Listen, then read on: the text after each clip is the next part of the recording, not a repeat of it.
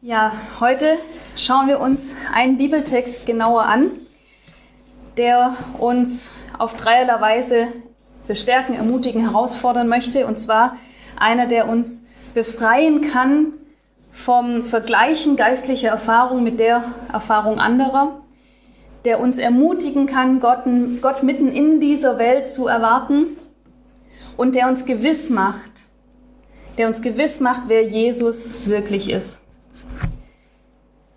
Aber fangen wir von vorne an. Ich lese uns den Bibeltext einmal vor, um den es heute geht, und ich bin sicher, dass einige von euch den auch kennen. Und nach sechs Tagen nahm Jesus mit sich Petrus, Jakobus und Johannes und führte sie auf einen hohen Berg, nur sie allein. Und er wurde vor ihnen verklärt, und seine Kleider wurden hell und sehr weiß wie sie kein Bleicher auf Erden so weiß machen kann. Und es erschien ihnen Elia mit Mose, und sie redeten mit Jesus. Und Petrus antwortete und sprach zu Jesus, Rabbi, hier ist für uns gut sein. Wir wollen drei Hütten bauen, dir eine, Mose eine und Elia eine. Er wusste aber nicht, was er redete, denn sie waren verstört. Und es kam eine Wolke, die überschattete sie, und eine Stimme geschah aus der Wolke. Das ist mein lieber Sohn, den sollt ihr hören. Und auf einmal, als sie um sich blickten, sahen sie niemand mehr bei sich als Jesus allein. Der Text steht in Markus 9, das sind die Verse 2 bis 8. Und ich habe es schon angedeutet, ich habe drei Punkte, die ich heute mit euch genauer anschauen will. Und mein erster Punkt heißt, nur sie allein. Jesus hat was Besonderes vor. Also nimmt er sich drei seiner zwölf Jünger. Und vielleicht haben die drei geahnt, was jetzt passiert oder das, was Besonderes passiert. Geübte Bibelleser und treue, brave Jünger, bei denen müssen jetzt eigentlich gleich die Alarmglocken klingeln, wenn sie hören, Jesus führt sie auf einen hohen Berg. Berge waren im Alten Testament immer Orte besonderer Gottesbegegnung oder Gotteserfahrung, Gottesoffenbarung. Und ja, es waren auch damals eigentlich immer nur einzelne Personen, die auf diesen Berg durften. Vor allem denken wir da wahrscheinlich an Mose am Berg Sinai, der die zehn Gebote empfängt und sonst auch immer wieder geht Gott, äh, geht Mose auf den Berg, um Gott dort zu begegnen, um Anweisungen zu bekommen. Oder auch Elia, auf dem Berg Karmel erweist sich Gott als der wahre Gott gegenüber den Baalspriestern und am Berg Horeb begegnet Elia Gott ganz direkt.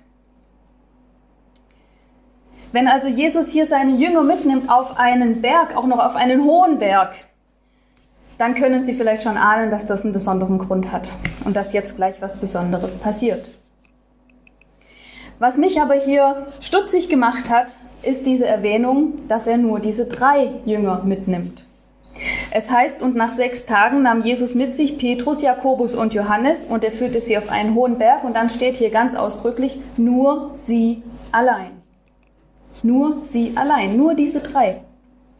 Und ich habe mich gefragt, warum nimmt er nicht alle mit?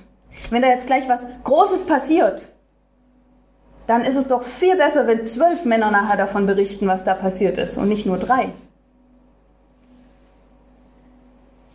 Aber Jesus geht es nicht darum, dass er was tut, was nachher vor der Welt möglichst glaubwürdig ist und wo er möglichst viele Zeugen dafür braucht, um sich vor der Welt zu beweisen. Wieso nimmt er aber eben nur diese drei mit und nicht alle zwölf? Vielleicht hängt es damit zusammen, wen er da mitnimmt. Johannes, Jakobus und Petrus. Wenn wir die Geschichten von Johannes, Jakobus und Petrus weiterverfolgen, dann sehen wir, dass das alles drei Personen sind, die ganz spezielle, besondere und auch herausfordernde Aufgaben von Gott nachher bekommen. Petrus wird als erster Missionar unterwegs sein und er wird nachher einen schrecklichen Märtyrertod zu leiden haben. Johannes hat es sowieso auch nicht leicht. Sein Weg endet im Exil auf der Insel Patmos und Jakobus. In der Apostelgeschichte, Apostelgeschichte 12, Vers 2 lesen wir, dass Jakobus der Erste ist, der für seinen Glauben zu sterben hat, der erste Märtyrer der Geschichte. Das heißt, diese drei benötigen für ihren Dienst vielleicht eine besondere Zurüstung von Gott, dass sie besonders gewiss sind, für was sie einstehen und für wen sie unterwegs sind. Und das sind eben die drei, die Jesus begleiten dürfen auf diesen hohen Berg. Jesus weiß, welche Herausforderungen die drei nachher noch zu begegnen haben. Und er weiß, was sie jetzt brauchen, damit sie das später durchhalten können. Und auch heute ist es noch so, dass Gott jedem Einzelnen von uns bestimmte Aufgaben und auch bestimmte Herausforderungen zumutet. Und auch heute gilt noch, dass er jeden so zurüstet, wie es jeder Einzelne braucht. So wie es für jeden Einzelnen nötig ist. Nicht alle Menschen auf dieser Welt, nicht alle Christen auf dieser Welt machen dieselben Gotteserfahrungen. Nicht alle haben dieselben Gottesoffenbarungen, Gottesbegegnungen. Und das ist ein erster entscheidender Gedanke, den ich heute gerne mitgeben möchte. Gott weiß, was du brauchst, um den Weg zu gehen, der er für dich ausgedacht hat und um die Aufgaben zu bestehen, die er für dich angedacht hat. Und deshalb will er dir so begegnen, wie du es brauchst. Und es macht keinen Sinn, jetzt meine eigene Gotteserfahrung, meine eigene Gottesbegegnung, meine eigene Offenbarung mit dem zu vergleichen, wie andere Gott erleben und wie sie ihn erfahren. Das kann sehr unterschiedlich aussehen, aber das hat vielleicht auch seinen Sinn. Und es gibt kein besser oder kein schlechter dabei. Johannes, Jakobus, Petrus waren nicht die besseren Jünger von diesen zwölf. Aber Gott hatte eben eine andere Aufgabe und deswegen hat er sie auch auf andere Art und Weise zugerüstet. Die anderen hatten es auch nicht leicht und Gott hat sie sicherlich auch ausreichend zugerüstet, aber eben auf andere Weise. So wie es jeder braucht. Und vielleicht waren diese drei auch welche, die es eher persönlicher gebraucht haben und andere, denen genügt es vielleicht, wenn sie von Gott hören und von den Erfahrungen, die andere machen. Und auch heute ist es noch so. Manche gehen auf darin, wenn sie hören, was Gott bei anderen im Leben tut. Und andere brauchen es mehr, dass Gott in ihrem eigenen Leben mehr und direkter etwas tut. Und deswegen sollten wir aufhören, uns zu vergleichen und anderen versuchen nachzueifern und zu versuchen, die Art, wie sie Gott begegnen, wie sie Gott erlebt haben, nachzuahmen. Finde heraus, wie Gott dir begegnen will. Nur dir allein. Er weiß, was und wie du sein Reden und Führen brauchst. Schauen wir uns an, wie die Geschichte weiter verläuft. Es geht ja nicht um diese drei Jünger eigentlich, die da nur sie allein mit auf den Berg genommen werden. Es heißt dann, als die hier oben waren, auf dem Berg, und er wurde vor ihnen verklärt. Und seine Kleider wurden hell und sehr weiß, wie sie kein Bleicher auf Erden so weiß machen kann. Und es erschien ihnen Elia mit Mose und sie redeten mit Jesus. Und Petrus antwortete und sprach zu Jesus, Rabbi, hier ist für uns gut sein. Wir wollen drei Hütten bauen, dir eine, Mose eine und Elia eine. Er wusste aber nicht, was er redete, denn sie waren verstört. Jetzt sehen diese drei Jünger auf dem Berg also Jesus, aber sie sehen ihn nicht mehr so, wie sie ihn bisher kannten, wie er bisher als Mensch ihnen erschienen ist, sondern im griechischen Text hier steht, sie sehen ihn umgestaltet, verwandelt. Luther übersetzt es mit verklärt, weil wir dann eben auch erfahren, dass er weiße Kleider anbekommt. Und es heißt, so weiß, wie sie kein Bleicher auf Erden so weiß machen kann. Es strahlt richtig vor Reinheit, vor Sauberkeit. Und so sehen diese Jünger jetzt Jesus. Und sie sehen nicht nur diese helle Gestalt, sondern sie sehen ihn eben auch als eine andere Gestalt, nicht mehr als der Mensch, den sie kennen. Und weiß galt auch damals schon als die Farbe der Reinheit. Aber diese Farbe hatte auch noch eine andere Bedeutung. Seit dem Propheten Daniel war Weiß die Farbe, die für den kommenden Menschensohn stand. In Daniel 7, Vers 9 heißt es, da sah ich, Throne wurden aufgestellt und einer, der uralt war, setzte sich. Sein Kleid war weiß wie Schnee und das Haar auf seinem Haupt wie reine Wolle. Feuerflammen waren sein Thron und dessen Räder loderndes Feuer. Wenn Jesus hier also als Gestalt, die weiß ist, die strahlt, die leuchtet, die weiße Kleider anhat, wenn er so beschrieben wird, dann klingeln auch hier alle Alarmglocken. Das ist das Zeichen für den Menschensohn, der kommen soll. Und der kommen soll, um die Erde zu richten. Und die Jünger müssen das sofort damit auch in Verbindung gebracht haben, denn sie kannten ja die alten Schriften. Und jetzt erscheint hier aber nicht nur der Menschensohn, sondern jetzt kommen auch noch Mose und Elia dazu. Und auch für Mose und Elia war ja eine Prophezeiung im Alten Testament mit angesagt. In 5. Mose 18, Vers 15 sagt Mose, einen Propheten wie mich wird der Herr dein Gott erwecken aus dir und deinen Brüdern. Dem sollt ihr gehorchen. Das heißt, Mose sagt, in irgendeiner Form werde ich oder jemand wie ich nochmal kommen. Und in Maleachi 3, 23 heißt es, siehe, ich will euch senden den Propheten Elia, ehe der große und schreckliche Tag des Herrn kommt. Auch hier diese Verheißung, dieser große Prophet Elia, er wird wiederkommen. Und jetzt stehen die Jünger auf diesem Berg und sie sehen Mose, sie sehen Elia und sie sehen den Menschensohn. Was für eine Erscheinung, was für ein Erlebnis. Und wie gefüllt das alles ist. Ja, was das für diese Menschen bedeutet hat, die auf den Messias gewartet haben, auf die Erlösung gewartet haben, auf den Tag des Herrn gewartet haben. Und jetzt sehen sie diese drei Gestalten. Petrus schließt sofort, hier ist ein besonderer Ort und jetzt ist eine besondere Zeit, aber vor allem, wir sind auf diesem Berg. Und hier kommen diese drei Personen, das muss ein besonders heiliger Ort sein. Und Petrus, der möchte hier bleiben. Der möchte ganz viel Zeit mit diesen Personen verbringen und ganz exklusiv. Ja, also wer wollte das nicht gerne mal mit Mose reden? Hey Mose, wie war das eigentlich, als du da durch dieses Meer gelaufen bist? Oder vielleicht kommen euch andere biblische Personen in den Kopf, mit denen ihr gerne mal ein bisschen reden wollen würdet oder Fragen stellen würdet.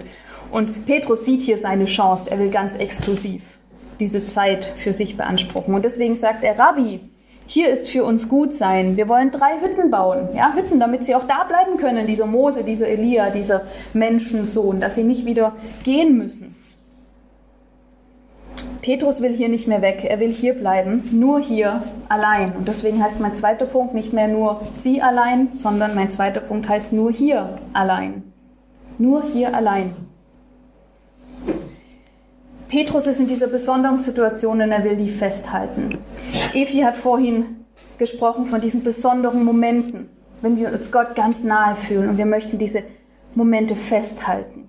Und es sind wunderbare Momente. Und ich glaube, ich hoffe, dass jeder solche Momente kennt. Vielleicht sind es für manche Momente im Gebet, beim Bibellesen, beim Lobpreis, wo wir uns Gott ganz nahe fühlen und auch ein Stück weit von der Welt uns entfernen können in diesen Momenten. Vielleicht sind es für andere bestimmte Gebäude, wo uns die Architektur oder die Geschichte des Gebäudes dazu führt, dass wir uns Gott ganz nahe fühlen oder vielleicht kennt jemand bestimmte Orte in der Natur, wo man so überwältigt ist von der Schönheit, von der Größe der Natur, von der, wie die Natur so wunderbar funktioniert, dass wir das Gefühl haben, wir sind eigentlich jetzt schon fast im Paradies angekommen. Das sind tolle Momente und wir dürfen die genießen. Das ist super, dass Gott uns solche Momente schenkt. Und es ist eine große Gnade, dass er uns immer wieder solche Momente schenkt. Und trotzdem gilt es auch, dass kein Glaube nur von solchen Momenten leben kann. Es ist ein Geschenk, das uns Gott macht, aber wir können nicht nur von solchen Momenten leben. Vielleicht kam dem einen oder anderen auch schon so ein Gedanke, dem Sinn nach, vielleicht auch wörtlich, manchmal, wenn man so Bibeltexte im Kopf hat, dieses Hier ist gut sein, wie es Petrus sagt. Hier will ich gern bleiben oder so in dieser Atmosphäre will ich gerne bleiben. Aber die Bibel ist ja sehr klar und oft auch sehr nüchtern und die Bibel sagt uns hier, Petrus redet Stuss. Sie drückt das ein bisschen anders aus, das heißt, sie waren sehr verstört. Oder im Griechischen heißt es eigentlich, sie waren voller Angst. Sie, waren, sie hatten Angst, sie waren in, in Furcht. Aber leider gilt es eben auch für uns. Wenn wir sagen, hier will ich bleiben, ganz nah bei Gott, ganz weit weg von der Welt und allem und nur bei Gott ganz nah, dann müssen wir uns auch sagen lassen, du bist verstört, das kann nicht sein und das soll auch gar nicht sein. Gott hat uns nämlich geschaffen, damit wir mitten in dieser Welt leben können und damit wir in dieser Welt für ihn auch strahlen können. Sein Auftrag heißt nicht, suchet euch Plätze und Momente, in denen ihr euch mir ganz nahe fühlt und ihr euch von der Welt abkapseln könnt. Sein Auftrag für uns heißt, geht hin in alle Welt. Jesus sagt, so wie der Vater mich gesandt hat in diese Welt, so sende ich euch. In die Welt sendet uns Gott. Wir sind gesandt, um das Evangelium zu verkünden. Und das geht nicht, wenn wir uns nur an Orten bewegen, die für uns heilige Orte sind. Wir müssen da auch wieder weg. Wir dürfen dort sein, wir dürfen es genießen, wir dürfen uns dort stärken lassen und dann aber eben gestärkt mit dieser Erfahrung, mit dieser Vergewisserung sollen wir wieder in die Welt gehen. Und das ist eben eine Gefahr, dass wir an solchen Orten denken, nur hier allein, hier will ich bleiben. Und uns dann ganz abkapseln von der Welt oder uns gar nicht mehr auf sie einlassen wollen. Aber es gibt noch eine zweite Gefahr. So wie Petrus könnten auch wir schnell der Vorstellung verfallen, nur hier allein, nur in diesem Gebäude, nur an diesem Platz in der Natur, nur während des Lobpreises nur hier allein kann Gott mir wirklich begegnen. Dem ist nicht so. Seit der Heilige Geist, spätestens seit der Heilige Geist in dieser Welt ist, gibt es nicht mehr nur bestimmte Orte, wo Gott uns begegnen kann, wo er uns sich offenbaren kann, wo wir Erfahrungen mit Gott machen können. Nein, wir müssen nicht mehr auf den Berg laufen, wir müssen auch nicht mehr in die Kirche gehen dafür oder in die Gemeinschaft, wir müssen auch nicht in die Natur gehen und auch nicht zum Lobpreisabend, wenn wir Gott begegnen wollen. Gott kann uns da begegnen. Ja, das kann er und er tut es immer wieder. Und häufig fällt es uns auch leichter, dort sein Reden zu hören, weil wir uns bewusst dorthin begeben in seine Gegenwart und darauf hören. Aber ein nur hier allein, wo Gott uns begegnen kann, wo wir seine Stimme hören können, wo wir Offenbarung von ihm empfangen können, das gibt es nicht mehr. Der Heilige Geist wohnt in uns und da er immer bei uns ist, kann er auch überall und jederzeit zu uns sprechen. Petrus lag hier also falsch mit seiner Annahme, es wäre gut und wichtig, nur hier allein zu bleiben. Aber er lag noch mit einer anderen Annahme falsch. Mit seiner Idee, drei Hütten zu bauen, will er nicht nur diesen Moment festhalten und diesen Ort festhalten, sondern er möchte drei Hütten bauen für Mose, für Elia, für Jesus und damit stellt er die drei auf eine Stufe. Jeder bekommt eine Hütte. Und jetzt waren Mose und Elia natürlich bedeutende Personen, vielleicht waren es sogar die bedeutendsten Personen im Alten Testament. Aber Mose und Elia stehen deshalb noch lange nicht auf der gleichen Stufe mit Jesus. Und das offenbart Gott den Jüngern hier ganz eindeutig. Der Text geht weiter. Und es kam eine Wolke, die überschattete sie. Und eine Stimme geschah aus der Wolke, das ist mein lieber Sohn, den sollt ihr hören. Und auf einmal, als sie um sich blickten, sahen sie niemand mehr bei sich als Jesus allein. Wieder so ein Glockenschlag für die Jünger, die sich im Alten Testament ja gut auskannten. Sie befinden sich auf einem Berg und jetzt kommt eine Wolke. Und auch diese Wolke war im Alten Testament schon immer ein Zeichen für Gottes Gegenwart. Ja, die Wolke, die die Israeliten führt äh, beim Auszug aus Ägypten, aber auch die Wolke, die immer wieder auf die Schiffshütte kommt, wenn Mose mit Gott sich berät. Und jetzt kommt diese Wolke und sie umhüllt die Jünger, sie umhüllt diese drei Gestalten. Und jetzt hören sie diese Stimme, das ist mein lieber Sohn, den sollt ihr hören. Und auch diesen Satz kennen sie schon. Den haben Sie schon mal gehört bei der Taufe von Jesus? Und für mich ist diese Szene eine, wo ich sofort Bilder vor meinem inneren Auge habe, wie in so einem Hollywood-Film. Ja, ein dichter Nebel, man sieht nichts, dann hört man diese Stimme, dann lichtet sich der Nebel, man ist ganz gespannt, was jetzt passiert und dann sieht man es. Jesus allein. Das ist Gottes lieber Sohn und den sollen wir hören. Und deswegen ist das mein dritter Punkt. Nur er allein. Sie sehen nur noch Jesus. Kein Mose, kein Elia mehr, nur noch Jesus. Auf ihn sollen sie hören, auf ihn allein.